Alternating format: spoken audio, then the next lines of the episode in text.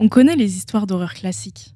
La Dame Blanche, Slenderman, l'homme qui enlève les enfants, ou la poupée Annabelle de la famille Conjuring. Mais aujourd'hui, c'est d'une histoire méconnue dont on va parler. L'histoire de la Tour du Diable. Asseyez-vous confortablement, fermez vos volets, gardez vos lumières allumées. Cette histoire se déroule à Angers. Partez de l'église Sainte-Madeleine.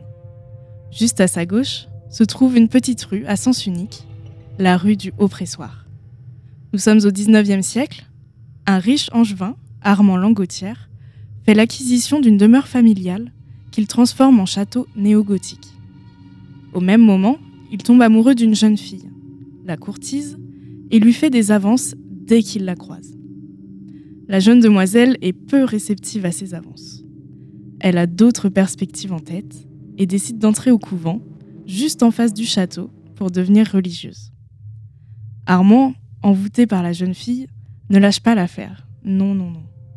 Chaque jour, il monte tout en haut de sa tour, armé de sa longue vue, pour espionner les nonnes du couvent. De temps en temps, il lui arrive d'envoyer secrètement des pierres sur lesquelles il inscrit des messages pour sa bien-aimée. Cela aurait pu être digne d'un film romantique, mais ça ne s'arrête pas là. Passionné de magie noire et torturé par l'absence de sa bien-aimée, il sculpte sur les murs de son château des scènes choquantes de diablotins abusant de jeunes filles. Tous les soirs, à l'aide de son grimoire, il enflamme et anime un mannequin tout en haut de sa tour pour se moquer du diable et effrayer les habitantes du couvent d'en face. Ces incantations résonnent dans tout le quartier. En ville, les angevins et angevines ne prennent pas du tout ces actes à la rigolade. Tout le quartier prend peur. Et comme si ça ne suffisait pas, Armand Langotière était déjà soupçonné d'avoir assassiné son père et accusé d'inceste avec sa sœur.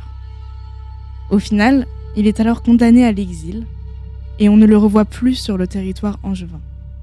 Jusqu'au 10 octobre 1870, où il revient mourir dans son château. La malédiction continuera de peser sur toute la famille Langotière, victime de morts suspectes et toutes sortes de drames. Cette malédiction ne cessera qu'en 1956, avec la mort de la dernière descendante. Le château finit par être détruit en 1978, mais personne ne s'y aventurait depuis longtemps.